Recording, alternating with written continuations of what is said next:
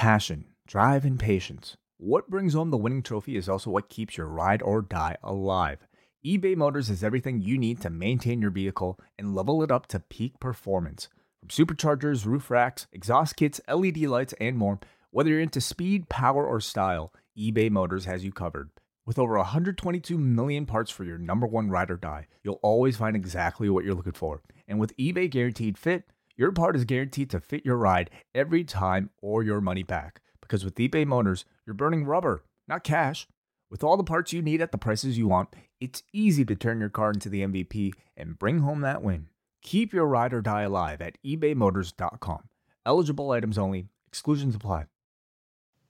Hello, everyone, and welcome to episode seven of the Eggshells podcast companion. This is an audible companion to Eggshells Pro Wrestling in the Tokyo Dome, uh, a book that talks all about the history of wrestling shows within Japan's most famous arena. My name is Chris Charlton, and on this podcast, we have a different guest every episode to talk about a year in Tokyo Dome history. This year, this episode even, it's 1995, and my guest from Post Wrestling, it's Wai Ting. Hello. Hello, Chris. Wow. This is our first time doing a show together, I think. Yeah, yeah. It's only like our second time properly talking together. Pretty much, yeah. Pretty much, yeah. Because like, there's a couple of times when I've called into the law and you've been on there. Um, Oh, you think the, oh, like I was I was call yeah, it was, so- it was call screen, and then you were like, "Okay, who's this?" And it's Chris, and it's like, "Wait, are you that Chris?" He was like, "Yeah." wow, wow, yes, yes, yes. Yeah. So our third time, perhaps. perhaps, perhaps. Yeah. yeah. So, um, 1995. Wai, what was your relationship to to wrestling uh, in in 1995? And did you have any relationship to Japanese wrestling in 1995? Oh.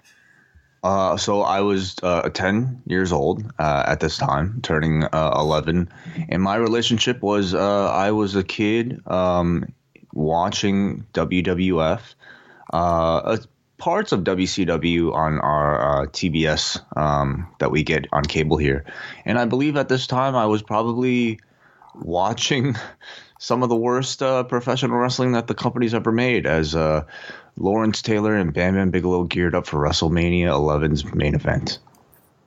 Okay, did you? I mean, I assume if you had any relationship to Japan at that point, if you were watching WCW, it might be uh, like the occasional Liger uh, match here or here or there. D- did any of that Yeah. ever make an impression of like? Here's this uh, colorful Japanese dude in a costume.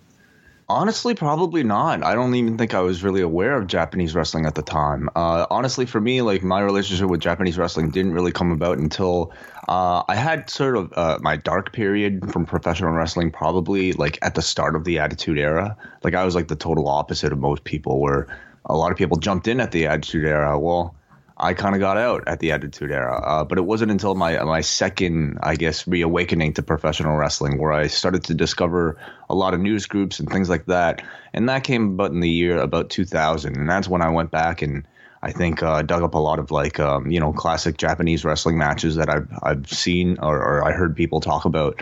Um, and uh, among them, of course, you know, um, much of uh, what was going on in New Japan at this time with uh, the Super J Cup and uh, names like Liger and you know uh, whatnot. So, yeah, We always uh, tend to have a look um, at this, you know, in this podcast, we we have a look at what's going on in pop culture and what's going on in the news in Japan around this time.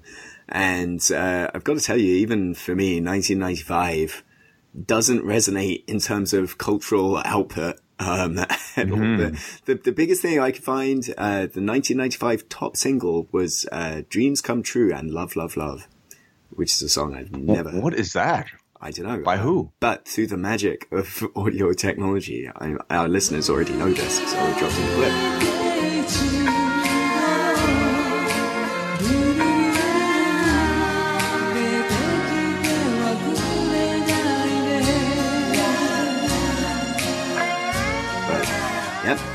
So Are we talking America or like? Oh, excuse me. Sorry. Are we talking um That's- that's like USA? to, right to your question. Yeah. Uh, no, this was uh, the the top Japanese single Was, uh, Oh, was okay. called Cheese Country. Gotcha. But uh, yeah, this was like '95 to me was probably around when I became aware of like Japan, Japan as a place. I guess you know as being I'm about the same age as you, so I would have been 11, and um, I remembered like talking about Japan in school because like it was just the run of awful news coming out of Japan because like just we're going to talk about um NJPW Battle 7 which was the the first uh Tokyo Dome show of the year. And that was January 4th right after that was the great Hanshin earthquake the the sort of famous um huge earthquake that that hit what around Kobe um then that was January, and then in March was uh, I don't even remember. There was like the the terrorist attack on the subway with like the Aum Shinrikyo cult, um, like dropping sarin on on a subway train, um, which was uh, you know the the biggest sort of terror incident in in Japanese history. So it was like all this uh, weird sort of scary news coming out of, of Japan at, at the time, which uh, on on some level sort of resonated with me for, for ages. That's that's what I think about with 1995 and, and Japan now. So not not a great year in in the, in the early months at least. Wow. Yeah. Uh, I, I, I I guess a, lo- a lot of that, that didn't necessarily make it my way, but um, that's uh, that's kind of shitty uh, for '95. Yeah. Um, anyway, 1995 uh, did open up with, with Battle 7. And what we do, uh, right here on this podcast is we, we usually, rather than, than talk about the entire show, because that, that's the, the job of the book, which is, uh, by the time most people listen to this, it's available on Amazon, wherever books are sold, uh, right now. Um, but instead we, we talk about individuals or individual matches, uh, that take an interest and uh, to throw it to uh, to Wai since since you're the guest here. Um, the first match, we you know we were emailing back and forth. You, you chose a, a junior heavyweight clash uh, for your pick of, of Battle Seven. Yeah, certainly. I mean, looking through this card, uh, I think you know there are a lot, a lot of really pretty good choices here. But I think I went with this one because uh, you know Shinjiro Otani is, I think, a name that if you're a follower of this period of time, I think uh, everybody thinks back very fondly on. And it's rare that I get to rewatch a match of his for uh, any of the podcasts that John and I do. So I was uh, quite looking forward to this. Yeah, and his opponent El Samurai, um, you know, the the two of those sort of the two of those people have really gelled throughout, and um, you know, their sort of best of the Super Juniors uh, matches is is what people remember very often. Um, El Samurai led famously. Uh, a guy that, that didn't prepare for his, his matches, uh, particularly, um, at all, whether mentally or physically. Smokes, uh, smokes still does smoke, but like smoked, uh, like a chimney. Um, and, uh, famously didn't, didn't really train, did run a lot. Um, was, was what I, I read, uh, from reading Jushin Liger's, uh, autobiography, but that, that was sort of offset by just constant chain smoking in the, in the back before his matches and, uh, sort of literally stubbing a cigarette out and going, right, let's go, you know. Well, what does that say about about what we know about smoking when you know a guy can wrestle like this despite despite that? Well, I, I would I would say that he's an exception rather than, than the rule. Oh my goodness! Um, like maybe it's it's helped him. yeah, perhaps, perhaps. Yeah, this was for the UWA World Weight World. I can't even say it. World Welterweight Championship, um, which is a, a belt that probably not many people uh, remember in particular. But this this got to be one of the the titles that were in the J Crown. So you're, you're just getting up to the point where they um, implement the J Crown, which was what eight different titles. You know, the the famous sort of pictures of Ultimo Dragon being uh, weighed down by a, a ridiculous um, amount of of gold, and we're in this weird sort of phase way where like of course like you were saying that the super the super J Cups being very famous and and you know Liger had uh, helped New Japan to host the first one in 1994, and then uh, you know later uh, War would uh, would host 19, 1995's version of that. Um, but yeah, so very big time for junior heavyweight championship, junior heavyweight wrestling, and, and a big time for Liger. But Liger was out this first part of the year with with an ankle injury, so that sort of uh, led sort of Otani and, and, Samurai. And then like immediately after that, you had, uh, Honaga and, and Great Sasuke, uh, wrestling for the IWGP belt. So it sort of said how deep the card is because you don't, even today, you, you, and we've got a really deep junior heavyweight, uh, division today in, in New Japan, but really you would, you would only see one, uh, junior heavyweight match on a card nowadays. Mm-hmm. But here's like two title matches opening up January the 4th, you know? Certainly. What was the UWA? It was a Mexican promotion. Mm-hmm. Um, I don't want to that, put you on the spot. I'm sorry. Yeah, no, you are. But like, this was, uh, it, it would have been like, Ultimo Dragon would have been like the, the big link of UWA to, um, to Japan.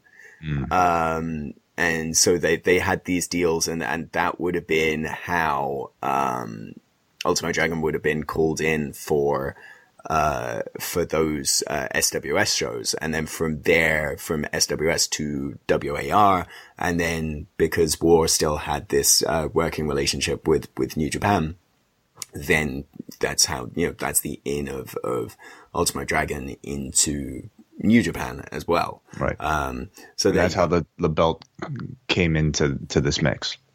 Yeah, yeah, and the mm. UWA at this point was really on its way out, and it's it started up in in 1975, had a, a 20 year run, and and uh, it went out of business later on in 1995, and so that that was an easy way of, of folding that belt into into the J Crown. Um, but uh, yeah, I mean, what's surprising as well is like you, for me at least, like you you had this this junior heavyweight opener uh, to a big Tokyo Dome show, and it's it's jarring because I think like nowadays it's junior heavyweight opener to a big show, and you expect like dive, dive, dive in a very high pace, um, mm-hmm. and this isn't that, right? Hmm. Hmm. Yeah, not at all. I I would say this was more of a technical encounter, um, and I mean, especially a guy like Otani, who is just incredibly technical, but also of the mold that uh, somebody who's not only great at, at his moves, but is incredibly aggressive in all of his movements. The guy puts a lot of fire and energy into pretty much everything he does, in the same mold as you know guys like a Chris Benoit. So um, doesn't really need all the dives. Yeah, right. And, you know, when there, there is like, you know, that's sort of where the pace quickens, where there, there is just like this, this samurai, um, El Samurai does a tope. And then like after that, um, things sort of pick up towards the, the finish. It's, it's a really sort of, uh, compelling match. And, and like you say, the sort of very Otani, um, you know, very indicative of, of Otani's style. Um, and you kind of, I always have an image of, of Otani as like, even when he was young, he, he felt like a, a, a grizzled veteran guy, you know, and it's, sure. It's How old weird. would he have been? He would have here? been, God, he would have been mid twenties. I think like, wow. were, I think it was around, this match here, you know, there, there was this thing of he'd come back from excursion and then like the announcers are talking about, you know, he wants to win the IWGP GP title. He wants to headline a show and he wants to own his own Mercedes by the time he's like 27 or something, you know? Well, that's a great goal. Yeah. I hope, I hope he accomplished it. yeah. Um, um, anyway, but yeah, I thought I thought I really enjoyed this match. You know, from both men, really clean technique, but especially Otani's added aggression, I thought was really great. Like it, to me, it was almost amazing how well this match still holds up today. Like this felt like a match that to me would would still definitely fit on an ROH or a PWG or even a modern day New Japan show. So it perhaps tells you, you know, the the level of level of influence guys like uh, these two had on the current generation of wrestlers. Yeah, and and the level of like the the level of influence that the era did. You know, mm-hmm. I think like you were talking, I mean, your point of contact with Japanese wrestling is, is the same as mine, which is, you know, 94, 95 Super J Cup, you know, mm-hmm. and like that's mm-hmm. the same for everyone. You know, I, I, think I mentioned this on, on another episode of the podcast, but, uh, yeah, I met Kushida a couple of years ago and like, it was like, oh, you know, we got to talking about what our sort of first experiences of wrestling was or Japanese wrestling was. And I go, oh yeah, I mean, I watched the 94 Super J Cup. That was like the first thing for me. And Kushida's like, everybody says that.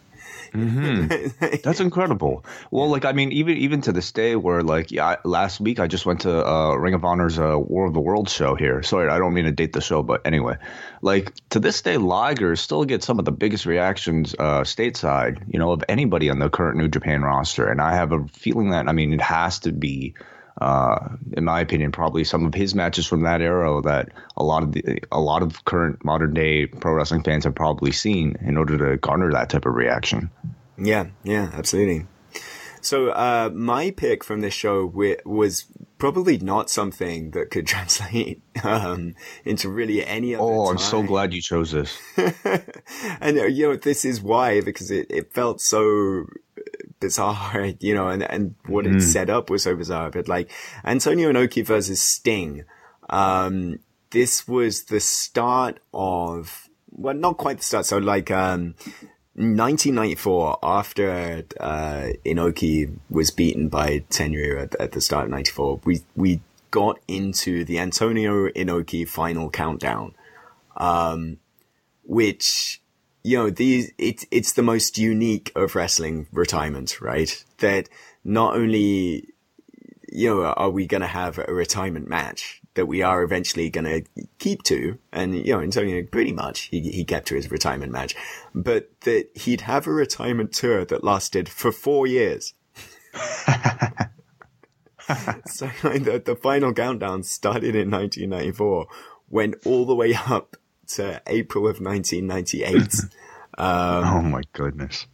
But you're That's seeing, awesome. you know, this was, yeah, Inoki was on a, a limited schedule really since 91. You know, he, he wasn't uh, wrestling, um, particularly often. Um, but, uh, yeah, th- this was the third, this, this was the third official final countdown match, but actually the fourth since he said he was going to do the final countdown. Um, because he, he wrestled William, Regal, William, uh, William Regal, that's two W's and an R's together, uh, very closely, um, in 1994, um, which didn't count because, you know, he was Steve Regal or whatever, you know. Uh, he was just a, a, WCW guy at the time, even though he was he was somebody that was pushed, you know. Um, but uh, what did count as final countdown matches was uh, his match with uh, Willem Ruska and his match with uh, with Great Muta as well. Um, and now this this was the the next big step, which was a tournament. Oh my god, a martial arts tournament that was part of his retirement match tour that Sting managed to make the final off. Incredible, yeah. Yeah. Uh, did, did, okay. Pri- pri- when I when I did some some of my research on this show, I came to realize that um, this was the tournament featuring an infamous match featuring Sting versus kickboxer Tony Palmore. Mm. And I mm. had to drop everything that I was doing in order to watch this one. Once I learned that Dave Meltzer rated this match minus four stars. Did you did you happen to, to catch this one? I did when I was writing the book. I did, but I didn't rewatch it to do the podcast. So well, I, uh, yeah. Let me just quickly talk about this. This was like you know basically Steve Borden staying in a kickboxing sparring match, except I mean against the, a legit kickboxer, but somebody who was probably out of his you know prime for by 17 years, wearing like kickboxing gloves. So this whole match is pretty much just a sparring match featuring a kickboxer punching the walking punching bag known as Sting, and uh, it, you know. Uh, star ratings are very subjective. Uh, this one, I, I, could I could see definitely why Dave rated minus four stars. It was just it was hardly a match and more of a you know a man walking around doing target practice. Uh, Sting winning with the Scorpion Deathlock just kind of out of nowhere. Yeah, yeah. Um, yeah, that that sort of rings true with with my memories of it. And then you know, the match with Inoki itself, which feels just really weird. I, I mean, like they they are clearly on two different pages because Sting is okay. I'm gonna have a wrestling match with Antonio Inoki, you know, and Antonio Inoki is like, I'm gonna have a martial arts match hmm. with uh, with this American guy. You know that I, it feels really strange. Of of here's this this martial arts tournament, and you're getting to the point now where you know Inoki is winning most of the matches that he's having with like this this rear naked choke or whatever. And then here's Sting working on Antonio Inoki's legs for ages. Um, for mm-hmm. ages and ages, like the, the bulk, like 90% of this match. Certainly. Um, you know, was, was Sting. And that was kind of, I guess, some of the theme behind like these, these final countdown matches of like Inoki having less and less in his tank, um, in, in order to, to get by. Um, right. But, yeah.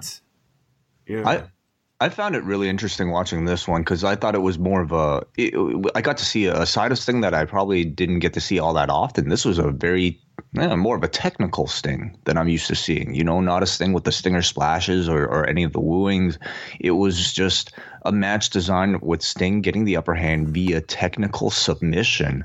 Um, you know, with him doing basically all the all the submission moves I've ever seen Sting do in you know a figure four leg lock, obviously the Scorpion Death Lock, uh, and then a long STF. So I thought Sting actually, you know, it was nice to see him kind of play this type of different style of match, and and Inoki, um, really, we just got to see him sell for basically ten minutes, and I, I, I think the thing that stands out about him is that like he's got this incredibly exp- expressive, almost like cartoon like face where. Um, you kind of like even if you're watching him for the first time, you really automatically identify and know exactly what he's going through because He's so expressive. Mm. Um, but as a match itself, uh, it was quite anticlimactic. I felt with the finish, like Inoki just kind of was selling the entire time, and then all of a sudden, sleeper hold, and yeah. he won. Yeah, um, yeah. I, the most interesting part of this match to me was the commentary because um, doing guest color for the for this match was Akira Hokuto, which. Mm-hmm. Um, you know, first, it, it probably would have been one of, if not the first times that Akira Hokuto would have met Kensuke Sasaki would have been at this show. Um, Interesting. They, they, yeah, they they would later, um, you know, both it would have been Sasaki's second wife and and Hokuto's second husband, and they, you know, they they get married. I think you know a couple of years after this.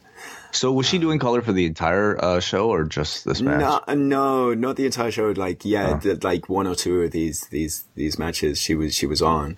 Um, so she just happened to watch the main event of this show and was like, "Wow, I got to get to know that guy." yeah, perhaps so. But uh, hmm. yeah, I mean, the the other thing was how much like the the regular commentary just deified Inoki, um, and then perhaps hmm. that the Hokuto wasn't so much on that page, you know. so like she she's trying to make like an an analyst's uh point that that's that's reasonably um, you know, that, that's not necessarily pro Inoki. You know, she, she's saying, well, you know, in, Inoki's, Having, you know, as he's moving on in, in his career, he is losing a lot of, of muscle mass. And you, you see that, that, that his arms are looking a little bit wiry and he, he might have a bit of trouble Uh-oh. sort of powering out the submissions with Sting here. Oh no. and, uh, you know, the, the announcer's just completely sort of no sell her comment whatsoever. And then, then it goes, you know, they, they then go, ah, oh, what kind of message will the great Antonio Inoki leave with us tonight? You know, just completely. Oh, she didn't get the memo. Uh, yeah. Damn. And, uh, then after that, she says very, very little. wow. That's so interesting. So. Yeah, I mean, I'm assuming Inoki probably won all of his uh, final countdown matches over the next four years here. Uh, yeah, yeah. So I mean, he was very selective with his his losses. Really, you know, I mean, certainly ever, but like the the big loss to Tenryu, you know, a, a year before this was sparked the the tour, and then after that, he didn't lose. Um, he didn't lose at all. So, um, mm. yeah. Okay. Yeah. like like fans, obviously, did they have issue with with this at all? Probably not, right? No, no, I, I don't yeah. think so. No. I mean, like because these days I feel like if a Booker were to were to just give himself, uh, you know, the victories uh, for for the next four years as part of his retirement tour, I mean, I wonder if it's if he's beloved, then I guess it's totally fine. But um, I don't know. It does never comes across that well to me. Yeah, but at the same time, like he was, you know, he was getting these like he was booking himself in in these these big wins as a special attraction. You know, mm-hmm. he he wasn't on every tour. He did show up very very rarely, and then not in the you know he'd be put in the main event above the IWGP title, but he wasn't wrestling for the IWGP title. You know, mm. so it it was I think for the the fans, the sort of hardcore, I guess, you know, if you want to call them smart fans, you know, they would still be happy with the rest of the content kind of thing. And then, oh, here's Inoki for, you know, the, the big appearance every now and then.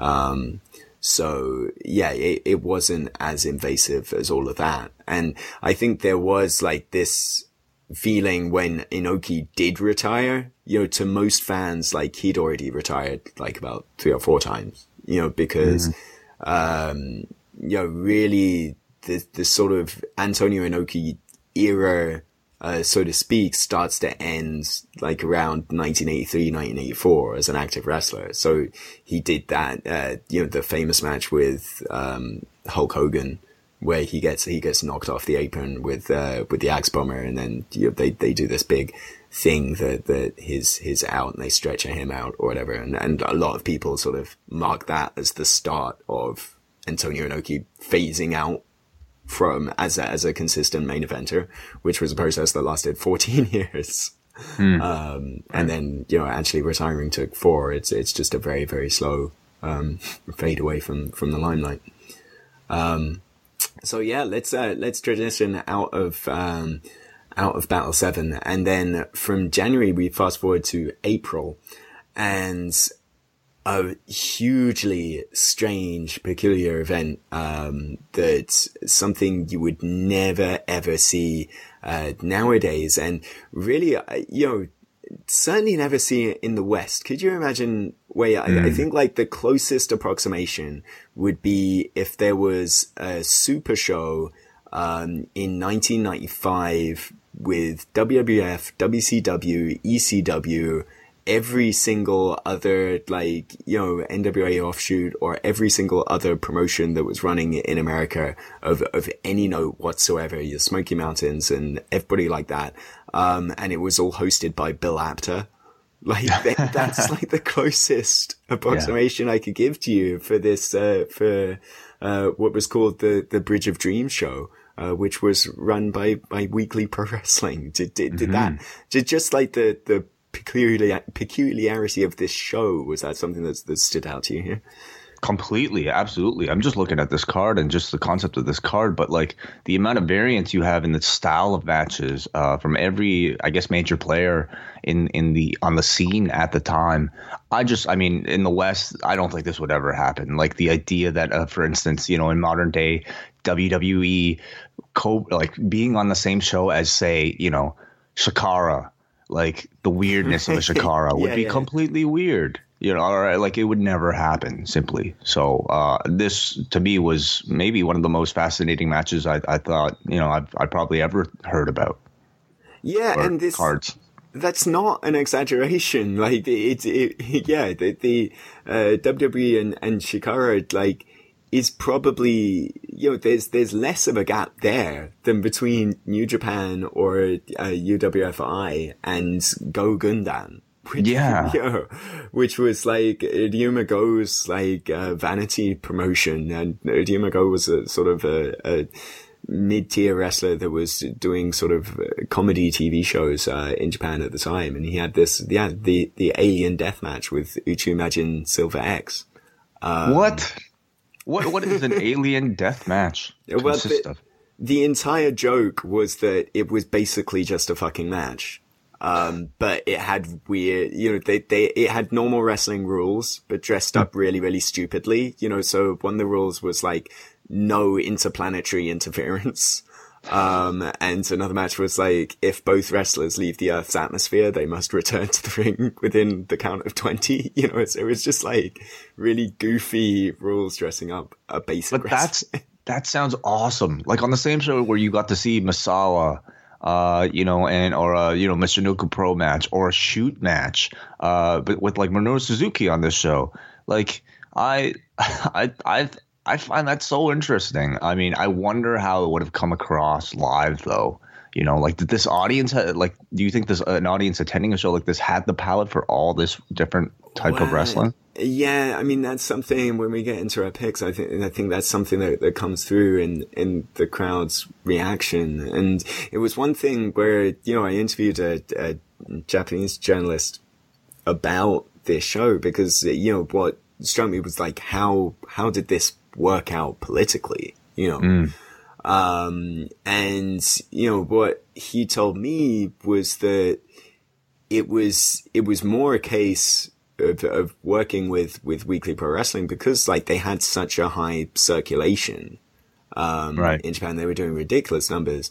Um, you know, it, it just it was win win win all around to cooperate with them. You know, you didn't necessarily want to pick a fight with with Shupro for for no reason. Um, and at the same time, for a lot of these smaller promotions, um, it was their their biggest exposure. You know, on on a on a grand scale. You know, and, and so your your point about Minoru Suzuki, like that um, pancrase match with uh, Minoru Suzuki against Chris DeWeaver, was immediately after uh, the IWA Japan death match. Um, yes. And uh, that that was a fair. I think uh, Mick Foley talks about it in his in his book where they had like the the gimmick was they had to get to a barbed wire bat that was sitting in the middle of the ring, right, to to start. Um, and so they lined everybody up on the stage, and it was supposed to be a, a, a mad dash to the ring to grab this bat and use it. Um, and Mick Foley, you know, he didn't hear the ring announcer or whatever, so he gets off to a flying start before everybody else, you know, before they say go. Um, and, uh, yeah, the, the, the Weekly Pro write up of that match was, was talking about how Mick Foley basically ruined this, this, this, uh, this contest that was supposed to be everybody running to the ring. But like, Minoru Suzuki's post match comment was that, uh, yeah, his, his match or at least he was selling it as a shoot with with Chris. But like you know, he was saying how how difficult it was to to sort of go to ground with with him because there was a big pool of blood in the middle of the ring and they were slipping all over it. Um, you from Yeah, and this was even before the, or this was either before or after the, this was after the aliens too. So Yes, I mean, well- imagine all the alien blood that's in there. yeah, yeah. Um, but you went uh, you went Joshi for the for your pick on on this match. Yeah, again, you know, uh, very rare for you know uh, the, the t- types of shows that I get to do where we get to uh, go back to, to watch a lot of Japanese uh, women's wrestling. And for me, I mean, I, I'm almost a, a real novice when it comes to I think this uh, era of Japanese wrestling. So uh, I thought this was a great excuse to go back to watch the show. Some of the matches that took place between the women in this eight man tag team match uh, were this was uh, one of the highest rated uh, matches on the show, along with the uh, All Japan match in um, in the semi main. So I was very curious to go back to watch this.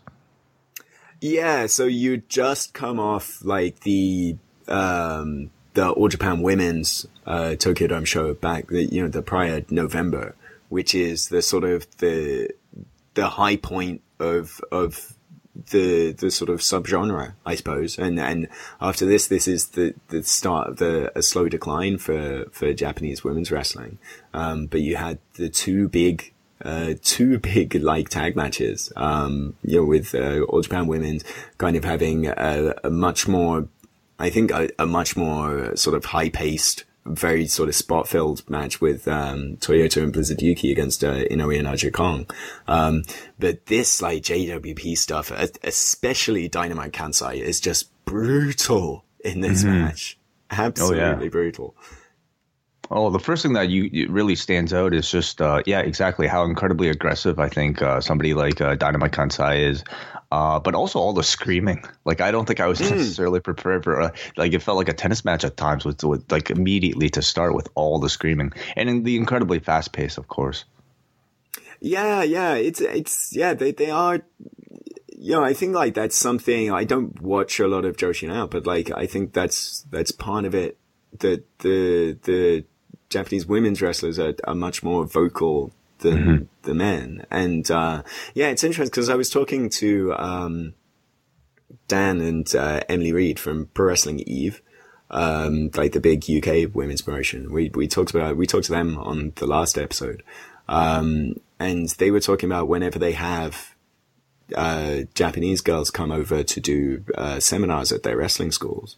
Like one of their things that they they teach people is to be a lot more vocal, where like a lot of Western uh, Western wrestlers in general, but like especially women's wrestlers, like they feel kind of a little bit almost awkward or almost too shy to, to really yell in the ring. Mm-hmm. But, uh, yeah, yeah, very, very vocal. And like, you know, it, it kind of, it makes sense. You know, I think in, in general, mm, I don't know, would you say like Japanese men as well are perhaps more vocal in the ring than, than Western wrestlers?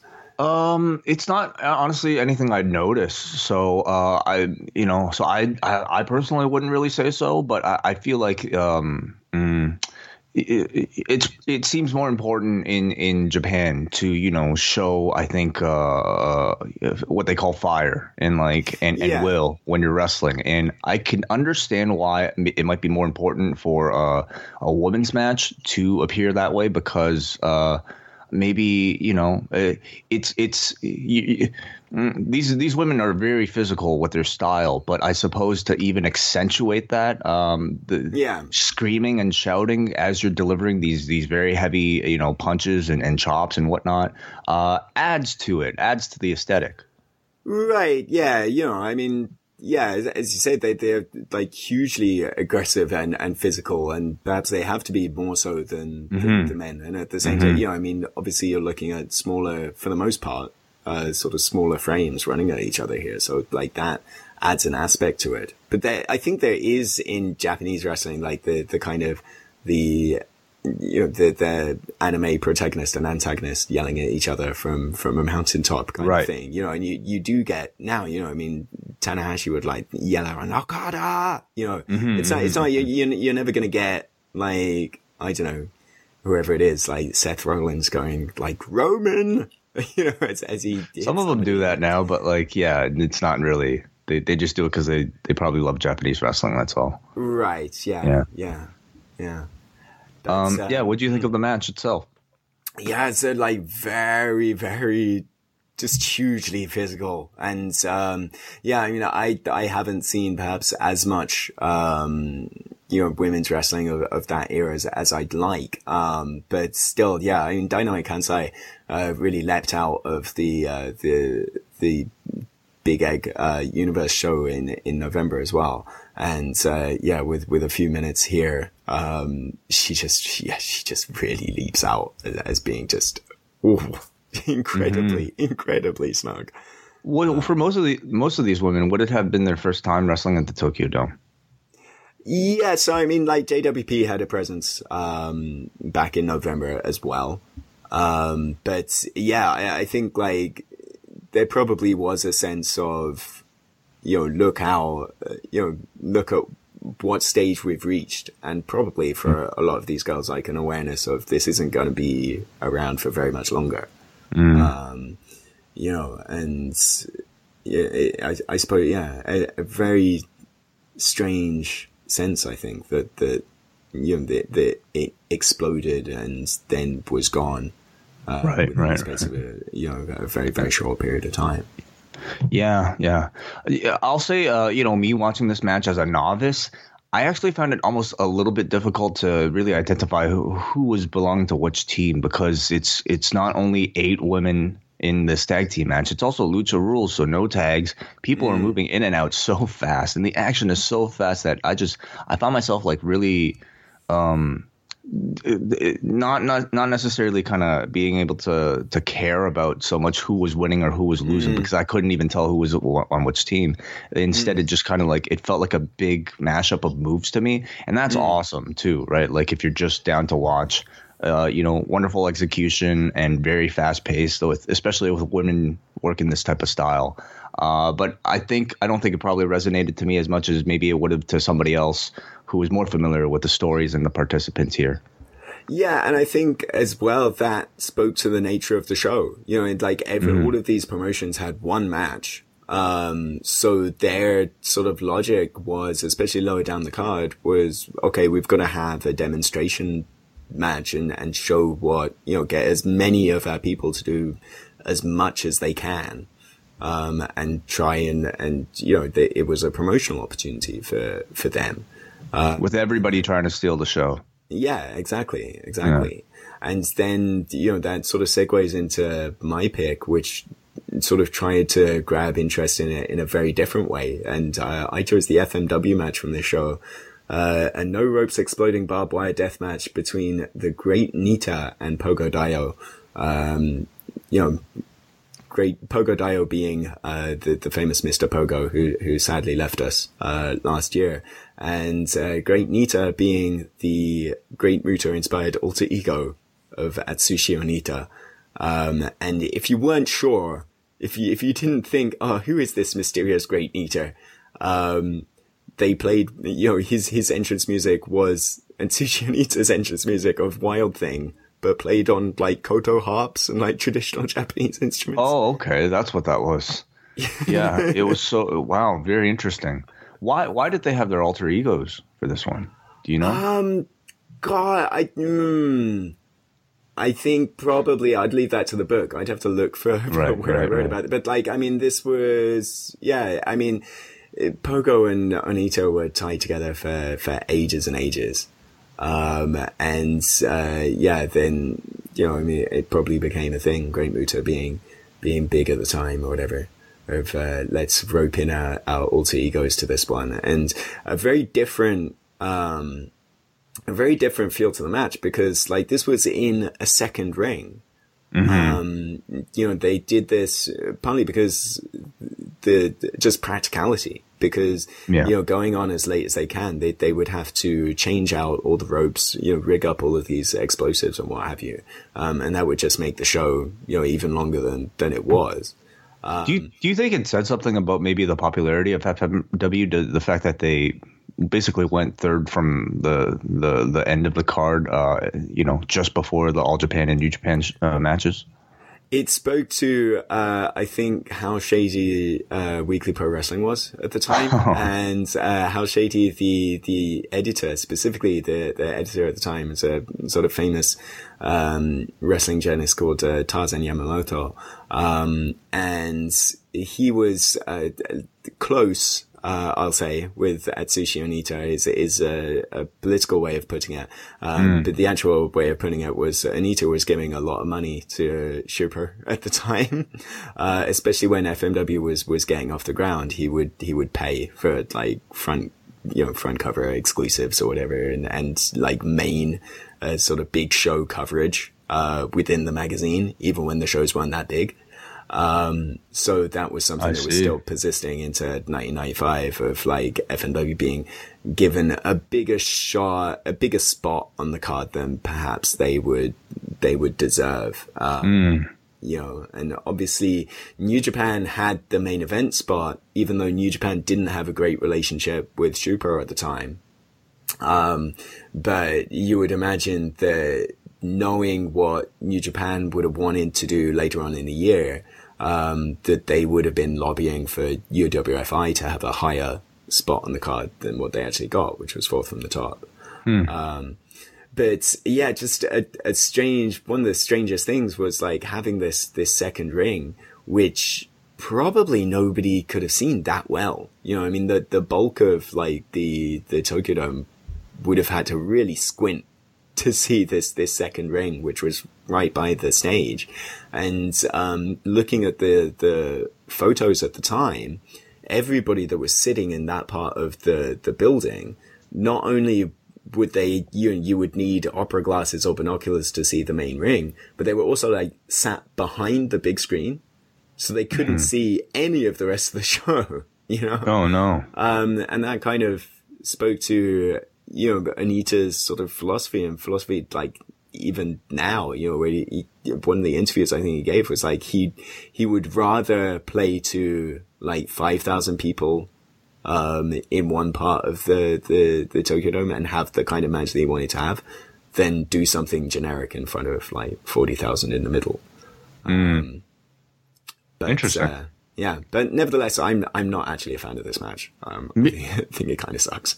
no, me neither. Like, I I mean, I'm not a huge fan of I think death matches in general, but um, I mean, I mean, I can understand the appeal of, of this type of match. You know, like the gross up factor, I think garnered uh, a lot of big reactions. Um, you know, it's just the kind of the nature of of, of, of the the idea, but um, and there and you know, like tense moments are, are I think like very easily created, especially here when you know they're trying to shove each other into the um, uh, barbed wire, exploding no rope barbed wire deal. Um, but I mean, when they brought out like the sickle and then like a barbed wire bat, and it was just like moments of just like, you know, digging a, a blunt object into a, a man's uh, open wounded back. I mean, yeah. I just to me, I didn't care so much for it. Like I, it's it's a type of match that I feel like anybody can do, even though that's probably very far from the truth. Yes, I I understand, mm. but it's just not really my thing.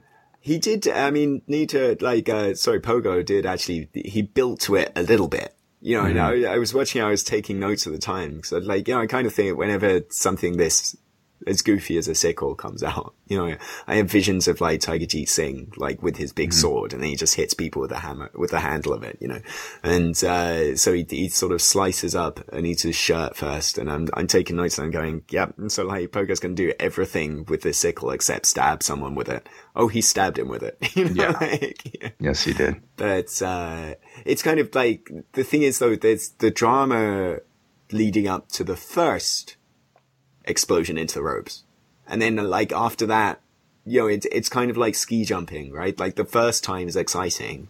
Mm-hmm. And then the second one goes and the third one goes. And by like the end of like the, the 10th jump, you, you're turning the Winter Olympics off. And like mm-hmm. that, that's that for me, uh, this match, mm-hmm. especially the finish where it's just like they, they both fall into it together.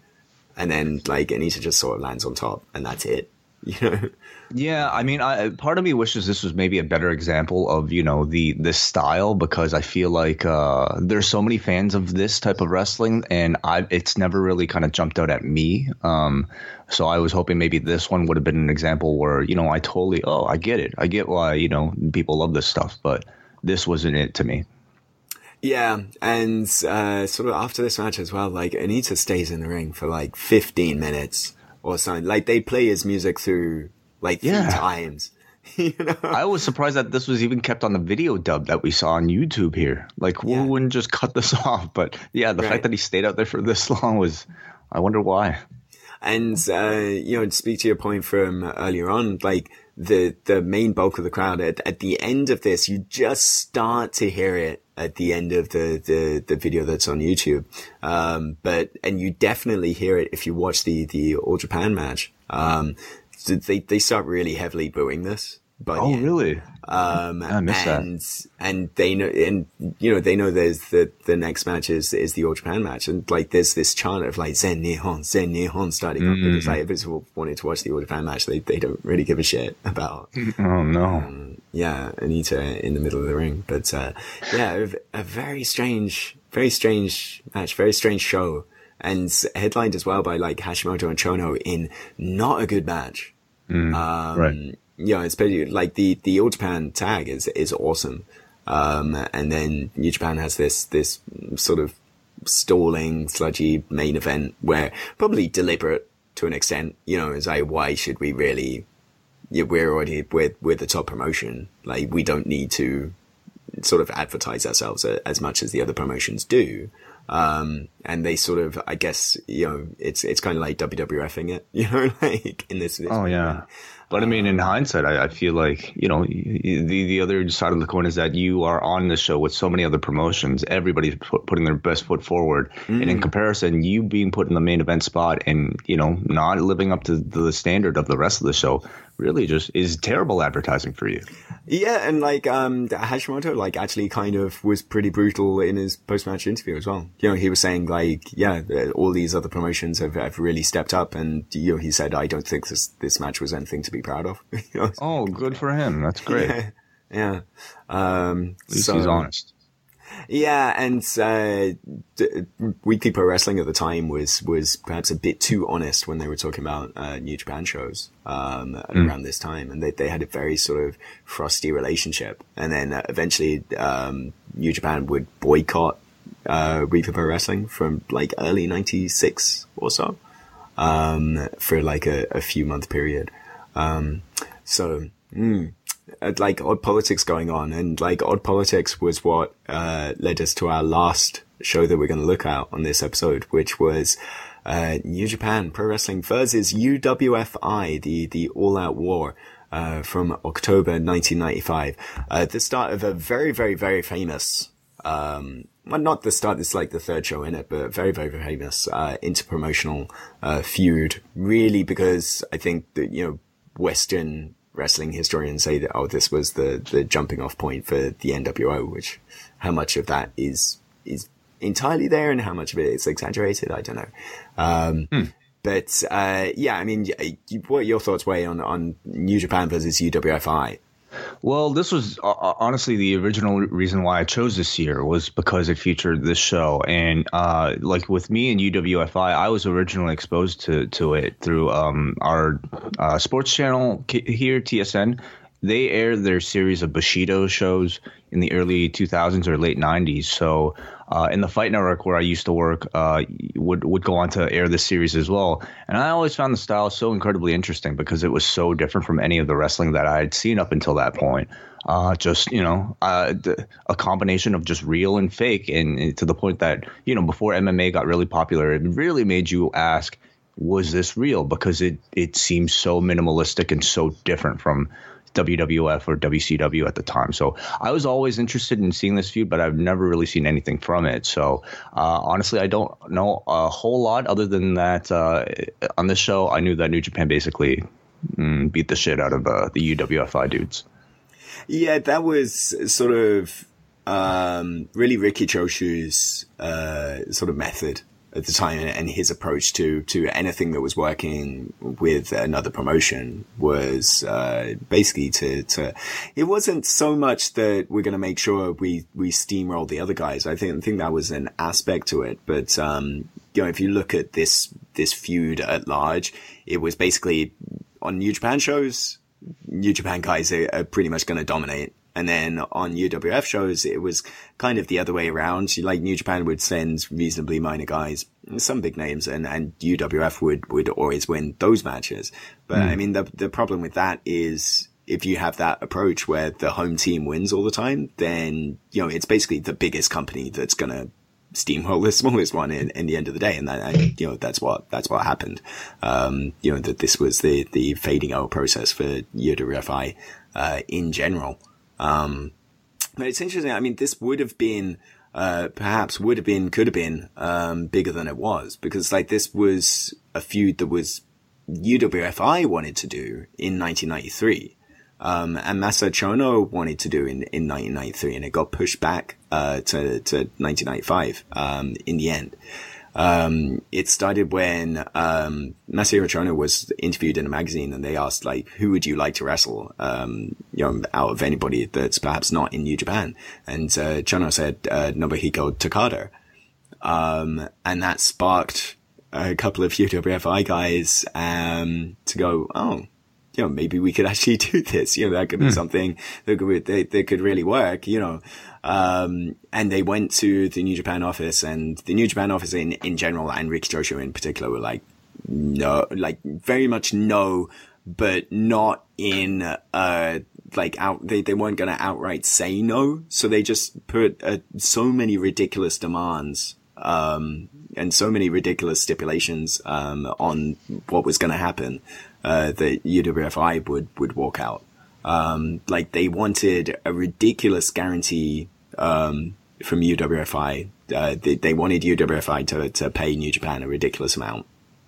Um, and then it would be, it was, it was a stupid amount of money for the Takada and Chono match that would happen on a New Japan show. So like New Japan would have gotten all of those tickets and UWFI would have got nothing. Um, and also one tag match. They would have had one tag match to set it up that would have, that would have to have had Takada, but wouldn't have to have had Chono. So like there would be Oh, this, this one tag match on a New Japan show where UWFI had to send their top guy. New Japan wouldn't have to send Chono and then to set up this, this Tokyo Dome match, um, which would have been January 4th, 93, uh, that would have been Takada versus Chono. And presumably Chono would have had to have won as well. Um, Yeah, So, what happened yeah. there? Well, I mean, it was the the UWFI guys just walked away from the table. It's like clearly you you don't want to, you know, you might as well have said no. Um, and that's what set up like the the most insane passive aggressive booking I think I've, ever seen in in a promotion because um, UWFI took that money and pulled in Vader. So that's when you, you had Vader have those those matches with, with Takada in, in '93 and in UWFI instead. Um, and they also UWFI also very soon after started or you know announced a 100 million yen tournament. Um, just to sort of rub it in New Japan's face of we have this much money, we're just not going to give it to you. Um, and so they, they announced this big tournament and they threw out, um, just ridiculous invitations. You know, so they, they publicly invited Misawa, um, they publicly invited Hashimoto into this tournament as well to say, oh, prove how tough you guys are. We've got all this money. Come on. Um, so yeah, very amusing passive aggressive booking. Yeah, wow. Um, How popular would you say like UWFI was at, at this time? Like in comparison? Uh, I don't know. I th- I think it was. I think probably you're looking at diminishing returns with each uh, iteration of UWF.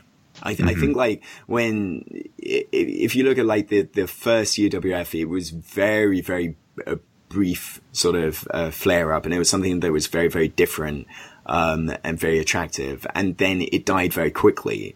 Um, so I think then when the second generation of it started, there was a lot of sort of interest that was held over from that.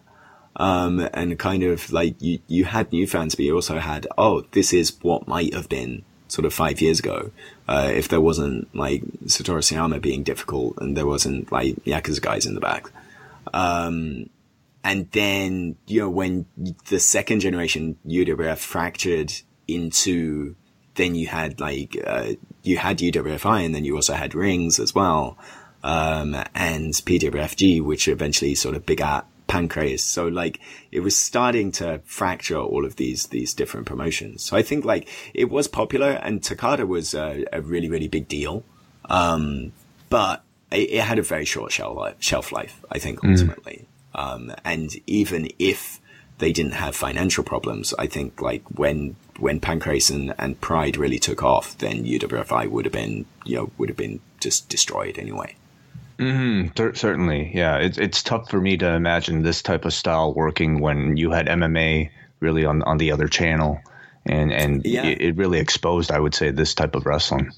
Yeah, and I think like that's the the the real fall behind Inokiism, you know, as we'll get onto in these these later episodes, is that the toothpaste was out of the tube at that point, you know, and and here's like shoot style wrestling trying to to cram it back in. Um, but um, yeah, what was uh, what match took your fancy on this card? So I chose, I believe, uh, uh, Yoshihiro Takayama versus Takashi Iizuka, which uh, it was really cool to see here, you know, because uh, two iterations of, of men that I think we both know uh, from other uh, points in their careers. Really cool to see a skinny Takayama and such a handsome Iizuka, who uh, is hard to believe is the same man uh, that we see today biting body parts uh, as part of Suzuki-gun. Yep, yep, very, very, very different individual, and uh, yeah, lots of sort of fans now don't know, you know, how how long a career Iizuka had. Um, long, long, long before he was the the weird, crazy um, guy first as Chaos, and then as as part of Suzuki Gun. Um, but uh, yeah, Takayama would have been what about 25, 26 at this point, and uh, Iizuka that you know sort of not far off that. Um, and yeah, I, I, imagine like probably for Iizuka, this would have been kind of a, a, big, I think probably a big opportunity for him. And really, you know, Iizuka didn't set the world alight. Like he was always like a sort of up mid card to upper mid card type. Um, eventually he would get, um, you know, some, some big Tokyo Dome spots, like teaming with, uh, Shinya Hashimoto, like when Hashimoto was, was doing his, his rivalry with, uh, Naoya Ogawa.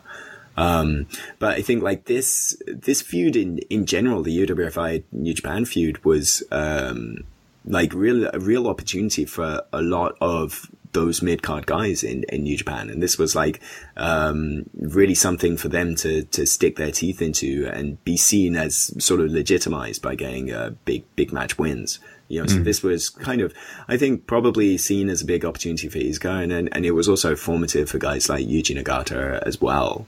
And then on the UWFI side, um, you know, a formative period for Takayama and uh, for guys like Kazushi Sakuraba as well.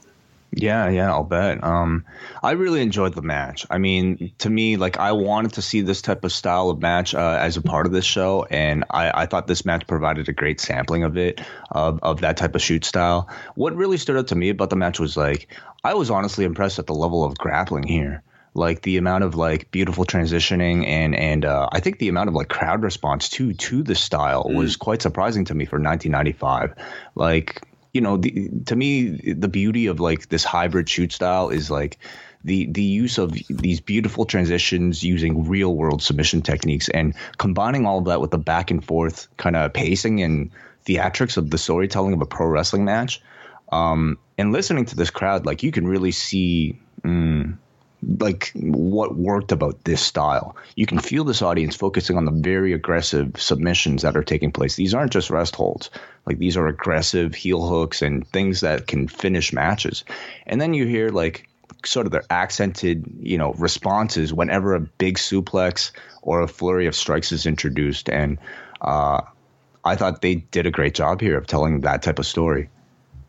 Yeah, yeah, and and yeah, just a really partisan crowd as well, you know, and, and mm-hmm. yeah, they, they, they were really sort of, you know, these were really New Japan fans and, and the, the fans that were cheering for UWFI guys were really UWFI guys, you know. Right. Yes. And, uh, yeah, it, it's something I think, I don't know, it's, it's hard to say whether, oh, they hadn't had interpromotional stuff as as much recently, but because I mean they had because they they had like New Japan versus um, Tenryu and, and WAR like not long before, but I think like it was just presented in in a different way. And New Japan, if I, you know, I guess like with with War and New Japan, it was like here are two broadly similar similar mm-hmm. like pro wrestling promotions, but like UWFI as well, it was like this thing of here's such a different presentation of pro wrestling um, mm-hmm. versus New Japan. Um, so I think like that, that really, really brought it. And, uh, know, it's, it's a shame. I think like the, the closest, um, that I've experienced, you know, in my era, not being around live at the time was, but that very brief flare up with, with New Japan and, and Noah a couple of years ago. Um, where you had those, those big, uh, that, that big tag in, in Sumo Hall. And like that was, that suddenly took me aback was like how hugely partisan the fans were. You know, I, I, think like they, they really sort of get behind the opportunity to sort of show their colors, you know, I think. Um, whereas mm. certainly like Western fans shrug their shoulders on it, you know, especially in, you know, in the current wrestling landscape where it's you know the, a big quote unquote interpromotional feud is is Raw versus SmackDown. You know. Yeah, yeah. Um, Nobody really yeah. buys that one. Um, right. yeah, it, it's it, it's interesting for me to think about you know how a, a, North American modern audience would would probably react to to something like this, uh, a promotion versus promotion. I suppose maybe the closest thing that I can remember was perhaps like the uh, uh, CZW versus ROH feud and mm. uh, some of those matches there. Um, but I'm trying to think like today, you know, like I just don't see, think it would ever happen uh, with the WWE at least, you know, working with anybody uh, below uh, in, in, you know, in terms of uh, popularity with them. Yeah. So, uh, and yeah, Raw versus SmackDown is pretty much the closest thing you would probably get. Yeah, yeah. Uh, my pick on this one is a guy. I think this is probably the last time he'll come up on the on this podcast. Um, but every time he's on a card, like either me or the guest chooses his match, um, and it's always someone where we we talk. Uh, there's always a phase where we talk about how good Naoki Sano was and how good Naoki Sano is, mm. um, and and doesn't get as nearly as many plaudits as, as he deserves. Um, so we went from uh, Naoki Sano against Hiro Saito in our, our first episode in '89. Um, and then, uh, back in our 1991 episode, we talked about how good Naoki Sano versus, uh, Rick Martel was. Um, and that's a match you should, you should check out way if you want to see a different side of the model Rick Martel. Yeah, really interesting. Be wow. absolutely awesome in SWS. Yeah. Interesting. Um, yeah, but Sano against Jushin Thunder Liger.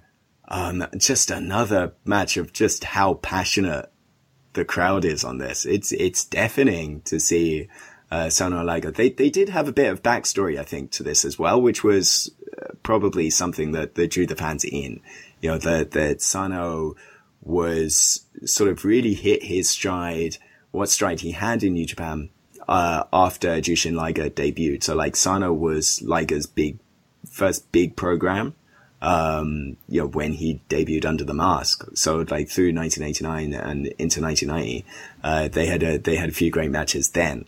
Um, and then Sano was sort of lured away to, to SWS and then via SWS to, to UWFI. Um, and now finally, you know, he was this, they're, they're facing each other again on different sides of the promotional fence. And that just like added sort of an extra layer of, of spice to this one. Certainly, yeah. This this this felt like kind of the rekindling of a long-time rivalry that this audience certainly recognized. Yeah, yeah, and um, yeah, I mean they they'd been together really since they they were in the dojo because uh, yeah they they both entered the the dojo in '83. They both mm. debuted in 1984.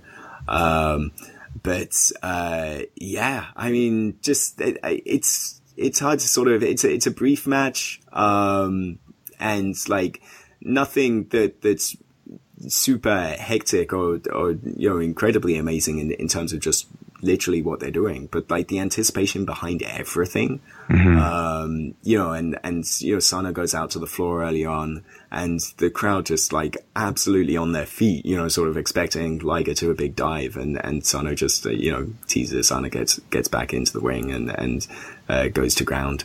Uh, it was, yeah, it, uh, yeah, that was great, and I also loved like when uh, when when Sano, excuse me, finally retreated to the floor, and then uh, Liger comes over with uh, some type of dive to the floor. Sano basically was baiting him, gets out of the way, and Sano delivers his own suicide dive. Mm. I thought like the pacing of all that was tremendous. Like it came right after I think all the ground stuff, and this crowd just like leapt up for it. Sano looked amazing here. And and like you said, like he's somebody who I never hear people talk about in hindsight, at least as it relates to you know more of the not- not- notable names to come out of Japanese wrestling. And I really wonder why. Why do you think that is? Um, I think maybe he just sort of made the the the wrong decisions ultimately. You know, perhaps if if he had sort of stayed true to New Japan, maybe he he would have had a decent run in that sort of early junior heavyweight phase. Um, but I don't know, perhaps he's sort of, I think he sort of wound up getting into UWFI through SWS rather than UWF. So mm, maybe I'm talking out of turn, but like, because he was sort of bought out by Megane Super and then like he was in SWS and, and got in that way rather than being someone that was in the UWF dojo and part of that promotion and then hmm. transitioned hmm. over.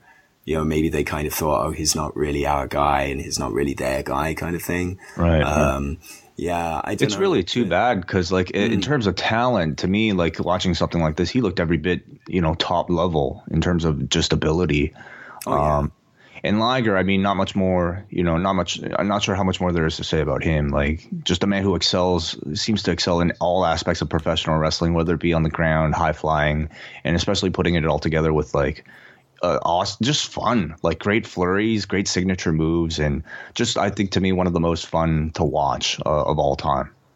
Yeah, and like a little like twists to his signature stuff. You know, I think he had a, a pile driver through in this match that the, the announcers just get caught up in and, and call a Liger bomb. You know, mm-hmm. it's like you know he's he's doing his signature stuff, and then he's he's putting an extra sort of uh, element of, of danger to it or the element of strength to it because of the the significance of this match or whatever. Um, yeah. So uh, yeah, I would say this one was probably you know more of your traditional uh, you know New Japan uh, pro wrestling junior heavyweight style match, not really a UWF shoot style match at all. But you know, still, boy, was it awesome. Yeah, yeah, and uh, yeah, like I said, this this was something that um, you know allegedly fuels NWO and uh, and WCW. And I say allegedly, I don't know what what your your take is quite so much because I know like Eric Bischoff has, has said what he said, and like you, he was uh, in the crowd. Not this show; it would have been the '96 um, January 4 show uh, that he would have been at. But um, you know, at the same time, like I almost see more of what NWO became in Masahiro Chono at the time and like, I almost kind of think whether that was more what Eric Bischoff took home with him from hmm. like the Tokyo Dome in 1996. Like that aspect of like a, uh, you know, a guy like, like Tetsuya Naito is now. And like his a notable absence on this, uh, UWFI card because it was, you know, this, this thing that was promoted as UWFI versus New Japan and um, Chono was like advertised for this card. Uh, I think the UWFI guy, the UWF guy pulled out for some reason. Again, this is something that's that's in the book, and I'm just going off uh, the top of my head right now.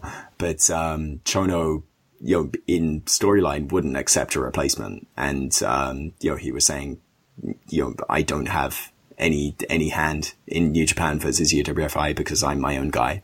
You know, and, and he was, this was the transition um, you know, just after like Chono had transitioned out from being like the generic colorful tights guy into like the, the leather clad, like cool heel Masahiro mm. Chono.